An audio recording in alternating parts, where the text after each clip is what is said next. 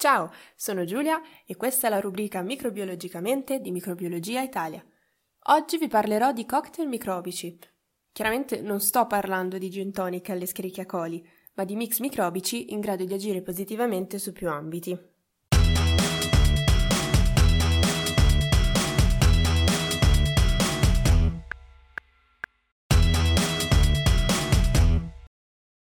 Si chiamano microorganismi effettivi e sono stati scoperti per la prima volta nel 1982 dal professor Teruo Higa, un agronomo e microbiologo giapponese, il quale stava cercando delle soluzioni alternative all'uso di pesticidi e di fertilizzanti chimici, che erano sia tossici per noi che per l'ambiente, e lo faceva testando singolarmente vari ceppi batterici e di lieviti sul terreno.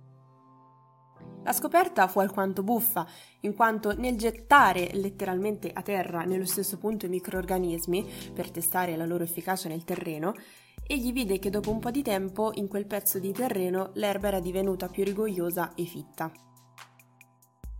E da lì nacque dunque l'ipotesi che quei microorganismi, convivendo nello stesso posto, avessero instaurato delle relazioni reciprocamente positive, o per meglio dire mutualistiche.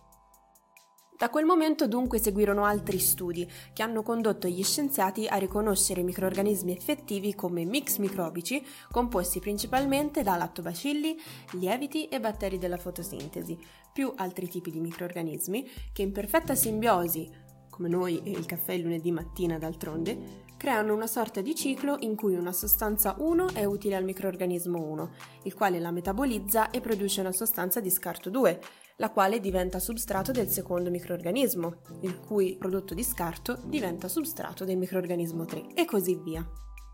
In questo modo non ci sono né carenze né eccessi e ogni microorganismo gioca la sua parte in maniera utile, senza recare danno agli altri o all'ambiente in cui si trova.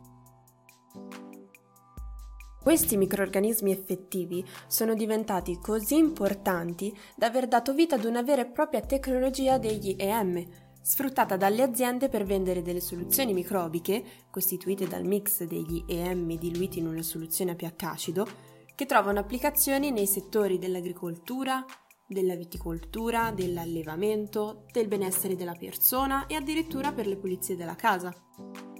Pare infatti che a seconda delle caratteristiche metaboliche dei microorganismi che si utilizzano, ogni substrato possa potenzialmente essere trasformato da questi ultimi, permettendo di ottenere cose come piante con foglie più grandi e nutrizionalmente migliori, erba più rigogliosa e che nasce anche in terreni aridi, come dimostrato facendo nascere un giardino in un terreno arido di una fattoria in Egitto, oppure mangimi per animali che gli permettono di digerire meglio e di avere un pelo più sano, e anche una protezione importante del nostro organismo, grazie alla generazione di molecole antiossidanti, Infatti vengono chiamati dallo stesso Higa microorganismi rigenerativi.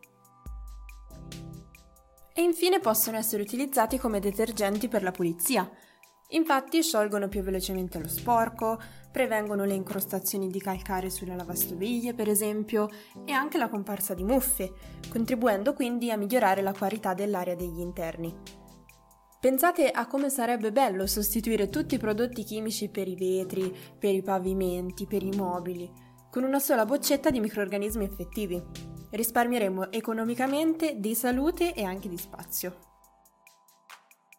Pensate anche che questi microorganismi effettivi sono stati sfruttati recentemente anche per purificare le acque del lago Titicaca, uno dei laghi più inquinati del mondo. Insomma, adesso che sappiamo che effettivamente esistono delle alternative sostenibili all'uso di prodotti chimici in tutti questi ambiti della nostra vita quotidiana, non possiamo più far finta di niente. Il cambiamento inizia dalle abitudini del singolo ed è responsabilità di tutti fare il possibile per salvaguardare quella che chiamiamo la nostra casa.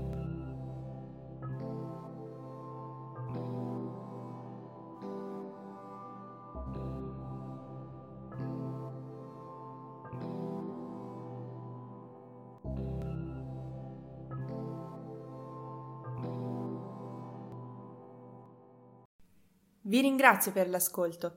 Nella descrizione dell'episodio trovate i link ai nostri canali social e le fonti che ho consultato. Se il contenuto vi è piaciuto, cliccate su Segui, così non perderete i nostri prossimi episodi. E lasciate una recensione del podcast, oppure consigliatelo a qualcuno. Noi ci vediamo alla prossima. Ciao!